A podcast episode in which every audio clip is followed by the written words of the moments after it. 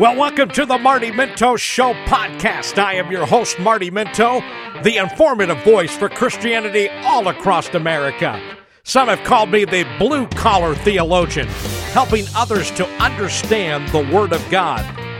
Music on the Marty Minto Show podcast is provided by ApologetiX, that Christian parody band. Check them out online, apologetix.com. Look at them dodos, that's the way they view us. They say that Christians are a dead species. They may worship macroevolution, monkeys for uncles in your history. Now that ain't working. Well, it is a joy to be back with you here on the Marty Minto Show podcast. You know, so many things going on in our world today, so many things that I could be talking about, but I got to be honest with you. The thing to talk about that is the most important is really the Word of God, um, our Christian faith, uh, the church today, and what is taking place. Uh, because uh, I don't know about you, there is just so much confusion. I've said this before, and I'll say it again a hundred times over. There is much confusion in today's world when it comes to the word, the term Christianity. And so many people just, um, well, there are many have even expressed to me, I'm not sure what to believe. Um, because you get so many different voices from all over the place that are claiming to be the real thing, claiming to be the truth, claiming to be the right way. And in the midst of all of this confusion, um, I have really, just because of all the years I did Christian Talk Radio, been pastoring in the churches, uh, doing conferences, evangelistic events, whatever the case may be, I, I just down deep inside, I long to truly bring the truth to the people, God's word. And um, I, have shared this with so many people. I, I've talked about this in, I think, the last podcast and maybe some times before. I carry a Bible with me just about everywhere I go. And I do so because I'm constantly studying God's Word, but I also carry it with me to show people. There are a lot of people in these days in which we live, they, they have bought into so many lies. They have believed so many things that I open the Bible and I say, Here, read this. Look what it says right here in God's holy word. And I do so to try to help them understand this is not me, Marty, telling them what to believe. It's not my opinion.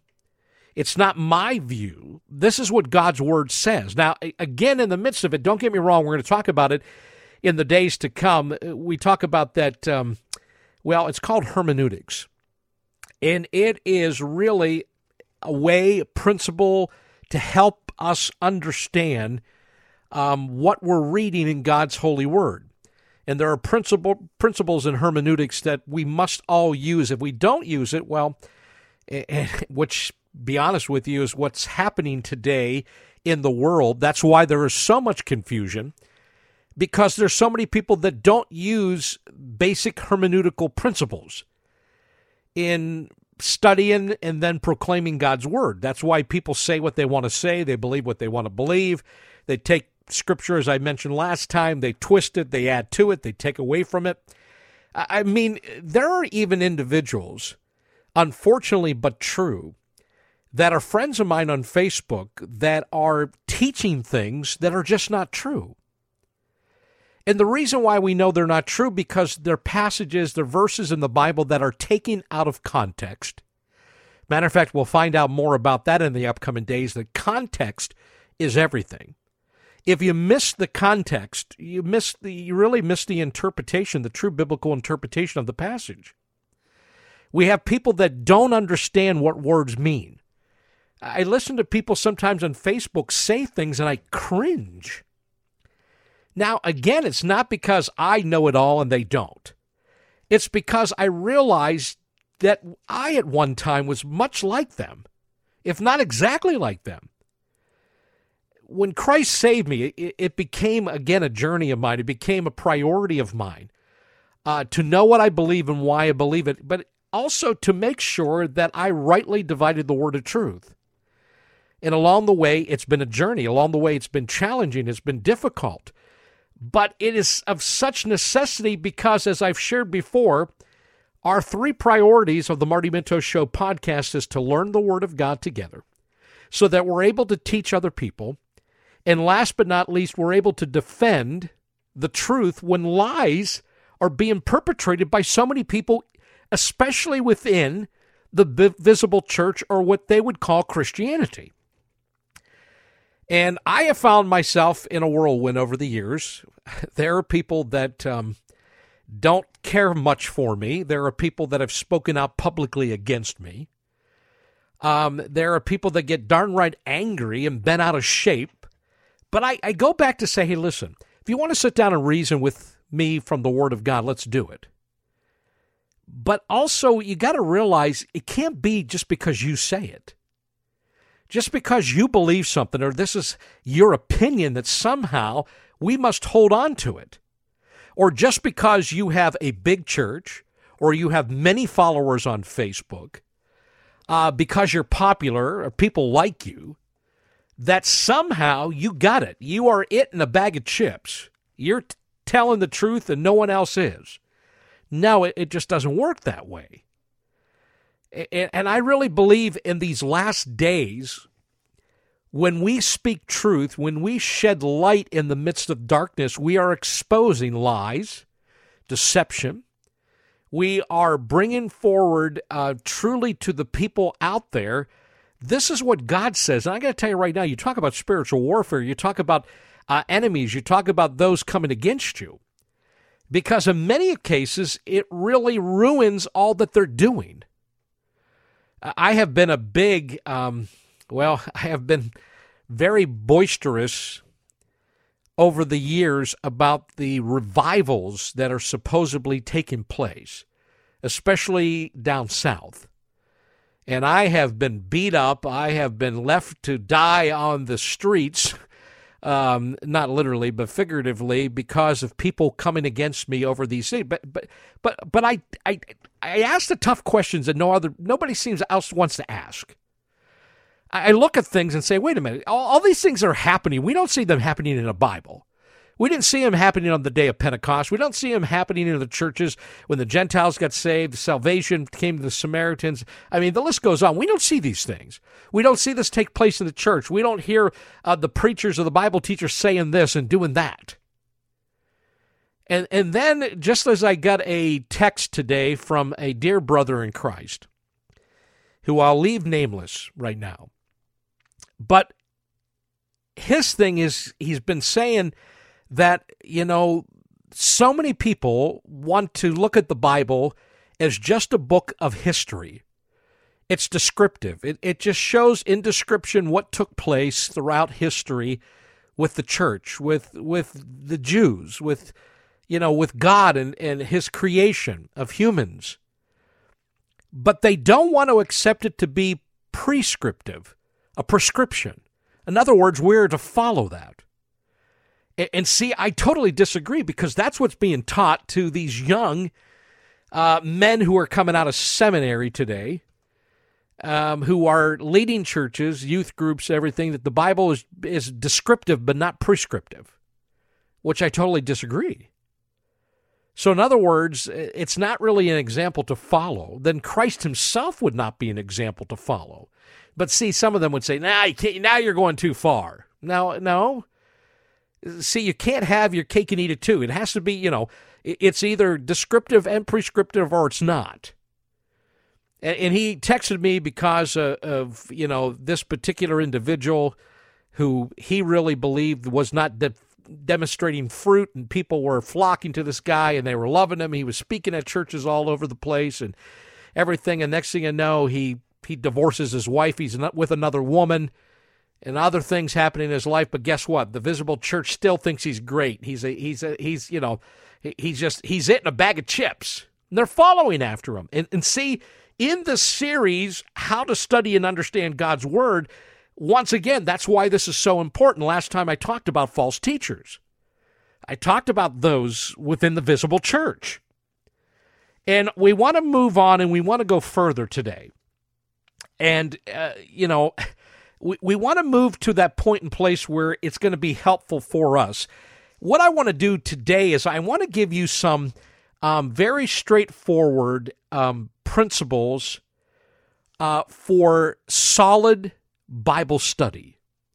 And I mean this because I, I really feel like I need to interject here before we go any further in the series. Because if not, I, I think we're going to find ourselves, you know, I, I could give you all the warnings like I did in the last podcast, and I'm going to t- tell you some things, but I got to start giving some principles and some things that are going to be helpful, some practical things here from the uh, blue collar theologian, as some have called me. I want, I want to bring it down where the rubber meets the road. I want to make it practical for you. And, and first of all, again, you've already heard me say there's a difference between reading God's word and studying God's word. That's the first thing I, I, want to accomplish. We need to be students of the Word. We need to study God's Word. Now, listen to this carefully, because I know that some may even tune me out when I say this. You need to find, first of all, a translation you understand, preferably a word for word translation. Now, if you know anything about Marty Minto, you know anything about my history, you'll know very clearly that I preach and teach out of the New American Standard Version, the NASB. I've done so for years upon years, ever since Christ truly saved me. I began to realize as I began to um, engage in Christian education, I began to realize that those who are much smarter than I am, uh, professors in colleges, uh, those that I really um, admired, and I knew that they, you know, they knew what they were talking about. Um, at least back then, the translation that most of them used was the NASB. Um, and in many cases, the 1977 version would they they would say is the most accurate word for word but t- today there's an updated version and there's people like Dr. James White and others out there would tell you that even the updated version is just as you know accurate it's just as you know it's good it's solid but I, I want to encourage you to find a Bible translation that you understand now the reason why some people are going to tune me right out because I grew up with the King James translation and I got to be honest with you, as a kid, being in church probably more than most of you out there, one of the things I struggled with is listening to my Sunday school teacher, my preacher, and and then myself sitting in my bedroom or wherever in youth group and our leader reading from the King James. Because here's what I would say very simply and clearly we don't talk like that. That's what I would say. I don't understand it. Then along the way, someone tried to convince me the reason why we use the King James is because that's the translation that the Apostle Paul and Peter and used. I said, What? Wait a minute. I thought they were Jews or Gent. I mean, you know, they were Jews. I said Paul, Jew and Gentile, in the sense of both of his parents being different. But I, I said to myself, wait a minute. The, the when we talk about the original languages, we're talking about Hebrew, Aramaic, and Greek, aren't we? What are you talking about, King James? I, there's actually people who believe that the Apostle Paul used the King James trans. I don't know how they get that, but that's, and I'm not being facetious. I've actually heard people say these things that, that just make no sense. But I used to say, listen, I can't understand the translation. Could somebody help me here? Now, I've come to realize that there are over a hundred words, maybe more, maybe a few hundred now, that what they meant in the English language over in England, amongst the people there, and underneath the role of King James himself, those words no longer even mean what they mean today, if you would read the King James translation, which is bothersome also but it gives us an understanding about language and translation. And I think of Martin Luther, who was a monk, and he wanted so desperately to have uh, a translation of God's holy word in the uh, the language of the people. Um, I, I, I mean, you you think about translation, you think about the fact that that's what it is. It's it's given it in a language of the people for them to understand. There have been times where I have used like a paraphrase or a thought for thought or or whatever people want to call like the NIV. And some people go, "Oh my goodness, that, that's uh, that's heresy. They, those books should be burned." Um, matter of fact, even today across the world, the NIV is the number one translation in the world, which is difficult for people to accept. But but I guess my point is here, and I'm not the expert, but I I turn to those who do. But I could tell you that there are people out there who have written books that would be helpful to you. Um, books that will gain, I guess, for you. Now, you got to be careful because there's a lot of them out there that you do not want. Um, you don't want to get into people who are trying to take a particular translation um, and they're trying to make you believe that that's the only translation that you could actually read or study that's actually correct and truthful, and the rest of them are garbage. I would encourage you to read a book uh, by Dr. James R. White. Dr. James White used to be many, many years ago my in house theologian, great man of God. He wrote a book called The King James Only Controversy. Can you trust the modern translations? Um, that's the subtitle. Can you trust the modern translation? This is a good read. It's a deep read, but it's a good read because once again we have so many people out there crying even today that you can't trust all these translations. I know today amongst a lot of reform folks uh, the English Standard Version, the ESV, is huge, which is a, a um, once again a word for word translation. But the ESV in its claims, and I'm I'm just trying to find it here real quick, um, but there, it's a good translation. But they will talk about the fact that it is um, it's a translation of the Bible that, well, really comes from an essentially literal translation. Essentially literal. Well, what does that mean, essentially literal? Does it mean it's not completely literal? Well, that's basically what you come down to, but yet it's essentially literal. Um, and, and again, you'll read what the people have wrote, why they have come up with this translation. Uh, ESV is a good translation out there. Um, there's other translations that are out there too that people read. Um, there are some that are not so good, some that are, uh, well, you need to stay away from. Um, and I know that there are within the Christian community, like Lifeway, bookstores, and others, they have charts about Bible translations. And so I would encourage you, you can find them online too, like what is the most literal. You, you could find what grade levels. Um, there's all kind of different things with translation. But I, I guess my point here is I find that if people don't find a translation that they understand, that kind of sits well with them, they won't study or read God's word as often. Now, some would say that's a cop out. It's just a cop out. But no, because I, I think what happens is you're lacking that being comfortable. And, and I know some people are say, okay, here we go again. It's all about the person. They got to feel good. No, no, you're missing my point.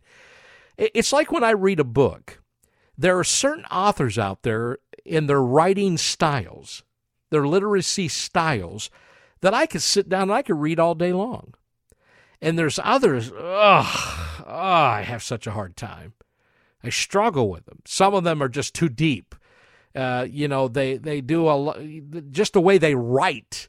They use verbiage and, and the ways that they write, just kind of like, uh, just you know. Then there's others they write, they put you to sleep. I mean, you're out cold and can't. Then there's others you're on the edge of your chair, and you're learning. You're like, wow, it just you know. I find it to be the same to be the truth in translation. Now, again, I prefer the NASB because it's word for word, uh, but I enjoy reading it. And and again, I enjoy reading the NIV. The King James, I remember a lot from when I was a child, and sometimes when I even quote, I'll use the King James, and uh, and I realize I didn't use the NASB, but that's okay. But but you need to find a translation that's going to be helpful to you. Um, you need to find a quiet place to study. Now, this is something that that I really believe depends on the person that you are. I find when you study God's word, it's good uh, to be alone. However, I'm weird. you know where I study the Bible a lot? Dunkin' Donuts. I don't know. I have an uncanny ability, and I mean this, to tune out people. And I could get into God's word and I can do my thing there, and I'm not even I I wouldn't even notice if there were a hundred people in the store. Now, here's something else about me. I like music playing in the background, which is really strange because most people would say, find a quiet place, don't put any music on, be by yourself. You know, that's what it's all about. And see, I'm a little different. That's why I say I'm weird. Now, I'm giving you some insight into Marty Minto that maybe you would enjoy, maybe you don't. Maybe you're like me.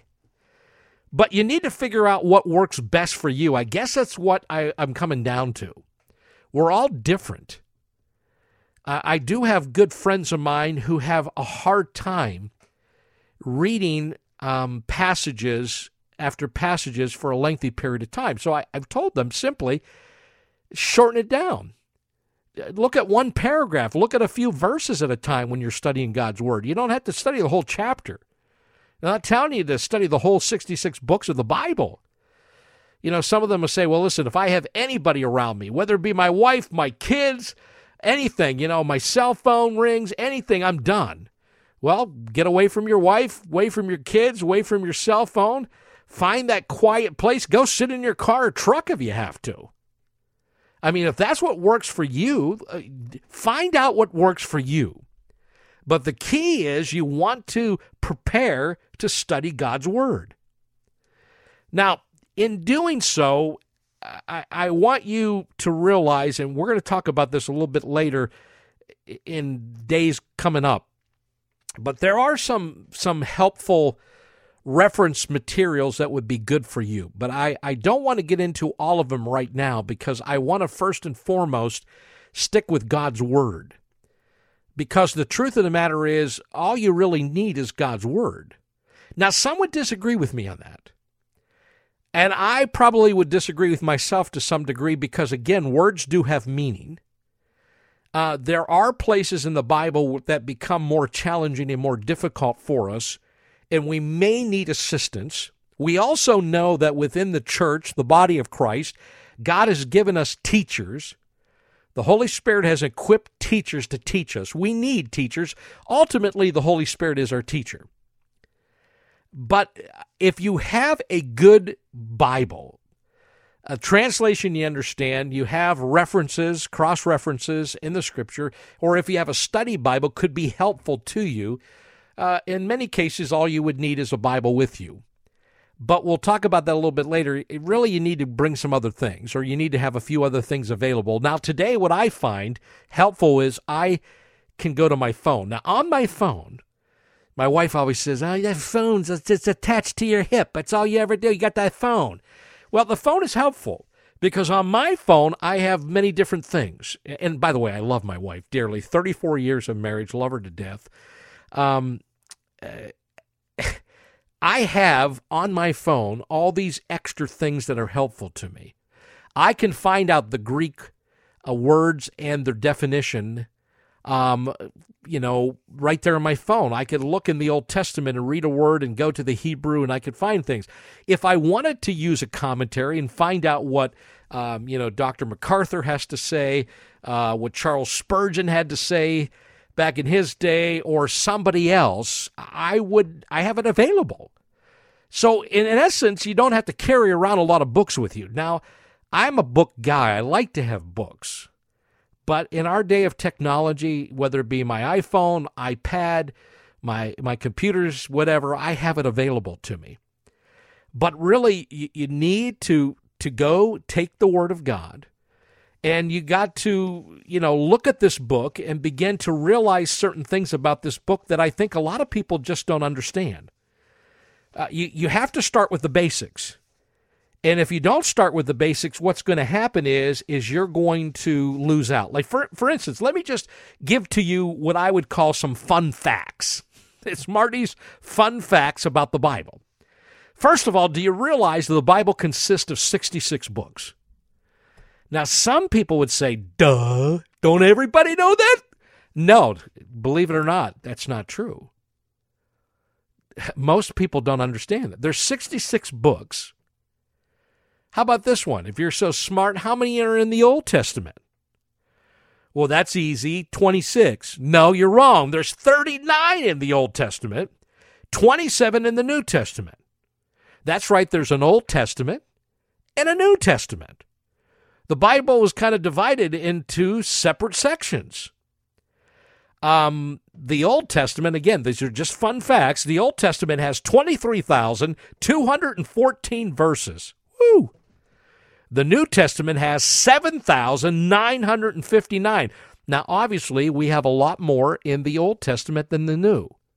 By the way, I just want to let you know that when you're dealing with many religions of the world today, many of them will deny the truthfulness, the reliability of the New Testament. Some won't go there. There's some, matter of fact, there's been movements over years against the writing of Paul, denying his apostolic authority and what he has written. Uh, his he, they say he writes as from a human perspective, not a God divine perspective. He's prejudiced against people, especially women. I mean, there's all kind of different things. Uh, you know, I, I mean, you got to realize some of that that you're going to experience in the world and from others. But we have to know that the Old Testament, there's a lot more written in the Old Testament than there is in the New Testament. Now, some people have said this, and I'm only, you know, kind of repeating what I've heard over the years, and I believe it to be true. The Old Testament is the New Testament concealed or hidden. The New Testament is the Old Testament revealed or exposed. Now, you think about that for a while. The Old Testament is the New Testament concealed, the New Testament is the Old Testament revealed. See, because the Old Testament, all the Bible, all 66 books talk about and point to Jesus, the Christ, the Messiah, the Son of God. And so in the Old Testament, you have the prophets, the minor and the major. Matter of fact, the difference between the minor and the major is the amount of, of information that was spoken or written down by the prophet. And sometimes God used a prophet to give only a, a you know a, a small amount. He would be considered a minor prophet. Then other prophets he gave more to to proclaim and to put down on the parchment and to say to the people of Israel, etc. I see, but it's not because one is better than the other, more important than the other, or anything like that. But you have the New Testament again, 27 books in the New Testament, 39 in the Old. The Bible took about 1600 years to write. Now, I already mentioned that it's written in three different languages Hebrew, Aramaic, and Greek. There's about 40 authors, human authors, um, when it comes to those who have written the Bible. Um, but ultimately, the author of the Bible is God, specifically God the Holy Spirit. And how we know that is based upon what God has told us in His Word. So so we need to understand this because this becomes a real this becomes a real important issue because a lot of people will proclaim and they have and I've dealt with this many times over and over again. They will say that you cannot trust the Bible because the Bible is nothing more than a man's book. It's not a God book. So we can't trust it. Well, here's what God says about his word through the apostle Peter. 2 Peter chapter 1 verse 20. But know this first of all that no prophecy of scripture is a matter of one's own interpretation. Now, that word there, interpretation, doesn't mean us coming up with the answer. It means it did not originate with the individual who is speaking it or writing it. It didn't originate with them, it didn't come from them.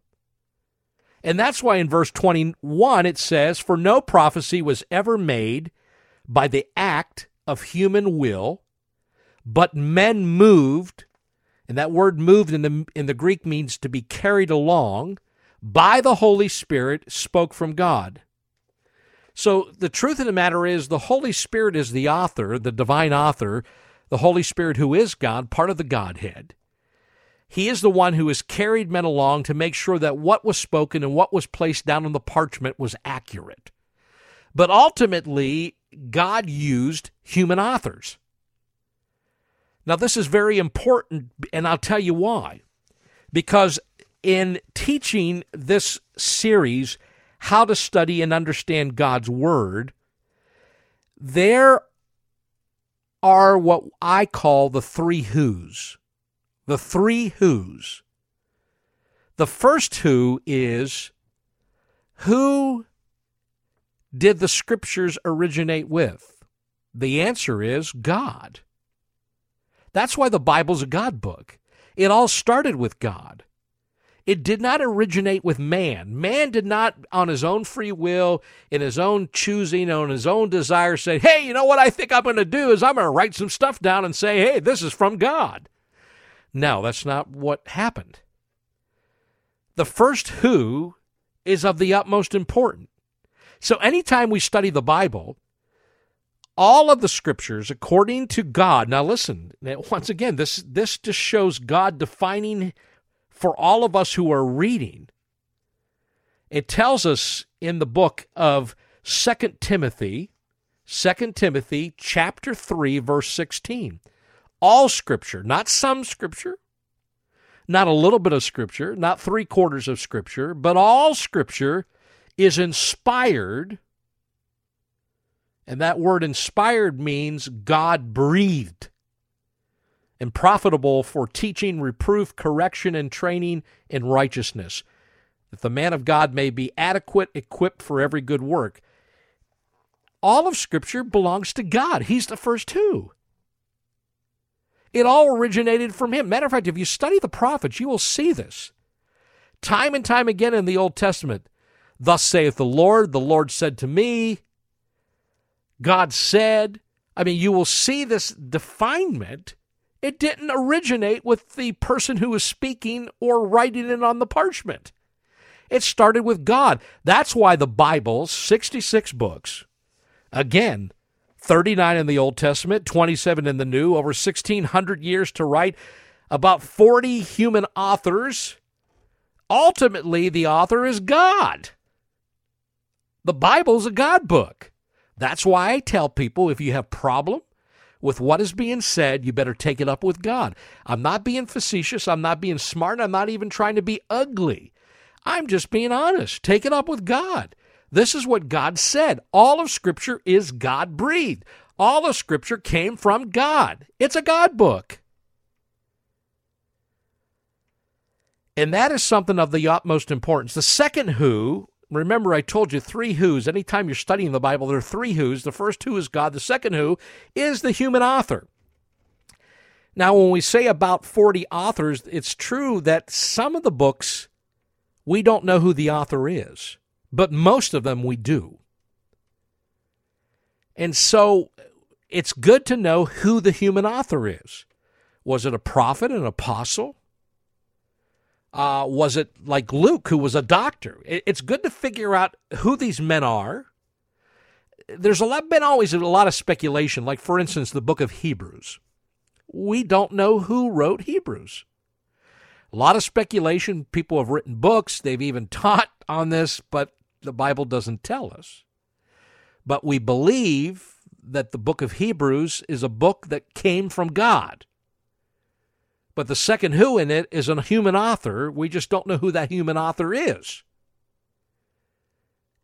And the third who, quickly because of our time, and again, remember, I can't give you every detail of this of this study, but give you enough to. The third who is who's it written to? Who's it? Who's being? Who's the one listening to it? If it comes from God, you have the human author, you have the prophet, the one who's preaching it, teaching it, speaking it, then ultimately it's written down. Who's it being taught to? Who's it being spoken to? That's where I think today that third who could cause a lot of problems, and it does. There were things written in the Old Testament that are specifically written to the Jews, the children of Israel, at a particular time and place in history. And though there may be principles and things that we could learn from what is spoken or what was written to them by God through the human prophet, the author, whatever the case may be, we learn from that. But the truth of the matter is, it was not spoken to me. It wasn't directly addressed to me. I use this example, and I think it's a great example. If I write a love letter to my wife, and I tell my wife, You are just the greatest woman I've ever met. I've been so blessed. You're beautiful. You're loving. You're caring. You're kind. You're patient. You're all that a man could ever want and dream of. I mean, I go on, I, you know, I just put together this. Obviously, it came from me, right? And I'm writing this to my wife. Well, let's just say for some reason, somehow, one day, my wife, she has this letter. Maybe she keeps it in her Bible because it's important to her and she, she just cherishes reading it and reminding her of my thoughts towards her. And one day, for whatever reason, the, the letter slips out of her Bible and it falls onto a pew. And somebody picks it up. It happens to be another woman in the church. And a woman standing there, and a couple other women gather around and say, What are you reading there?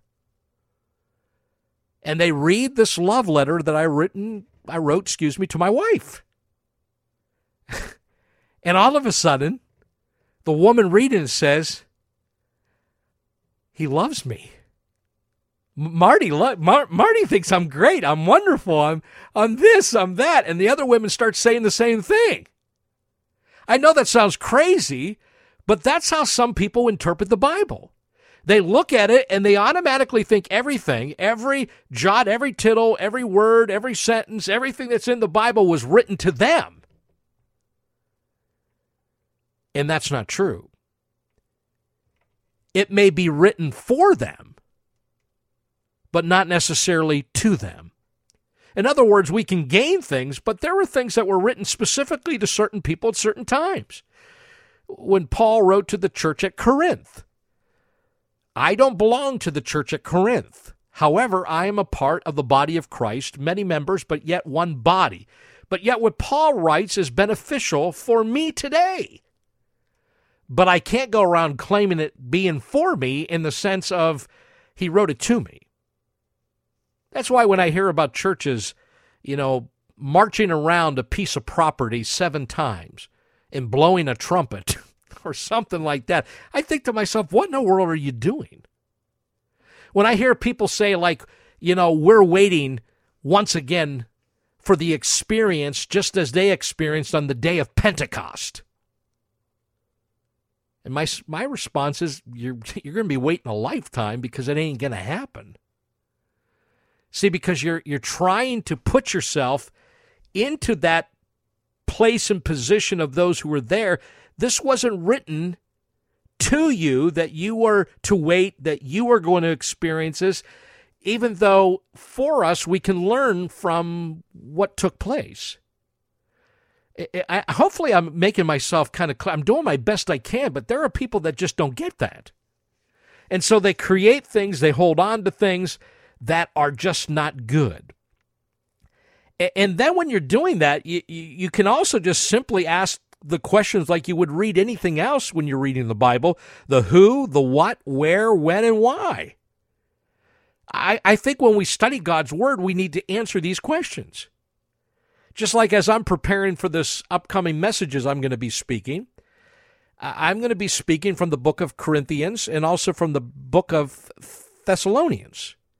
two different churches, two different groups of people with some similarities, some things, but the bottom line is they're all brothers and sisters in Christ. But Paul distinctively and specifically wrote to the church at Corinth and the church at Thessalonica, or the churches. I mean, we have to take that into account.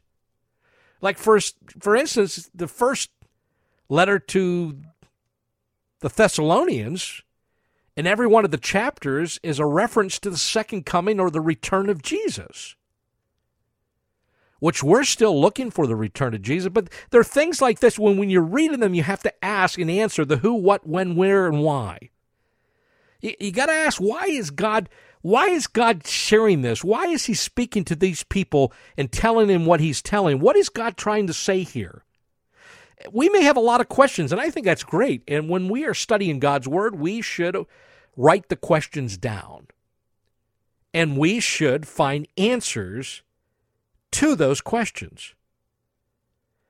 Now, I'm going to stop there for this moment in time because I don't want to give you too much, too quick, too fast. I don't want to just throw things at you, but hopefully, so far, you have grasped stuff what I would call just simple principles for good Bible study. And I'm going to talk about more things in, in the upcoming days. We're just getting started here. And I was thinking to myself, boy, this series could be quite long. I may have to cut it off.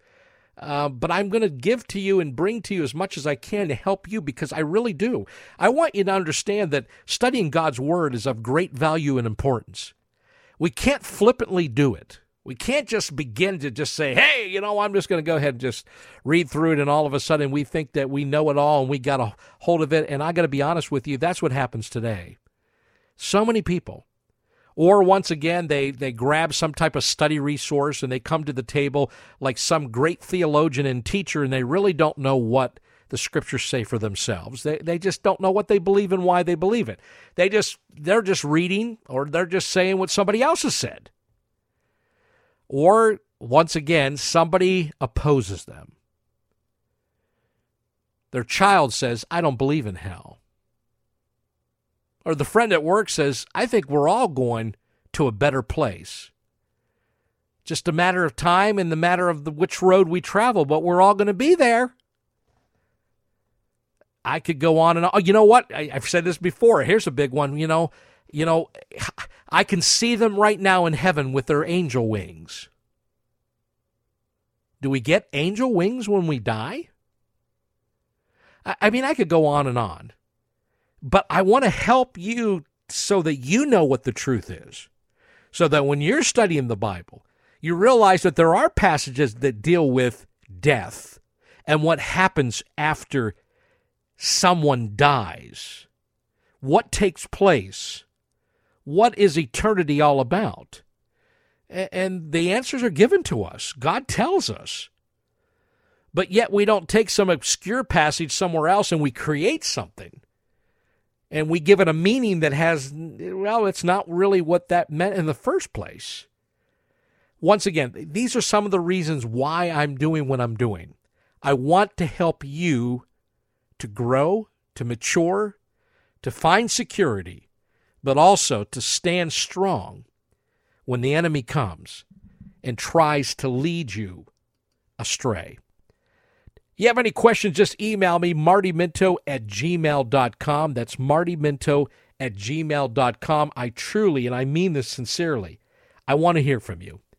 And I want to do my best to help you grow and become all that God wants you to be, which is ultimately like His Son, Jesus Christ. Until next time, God bless.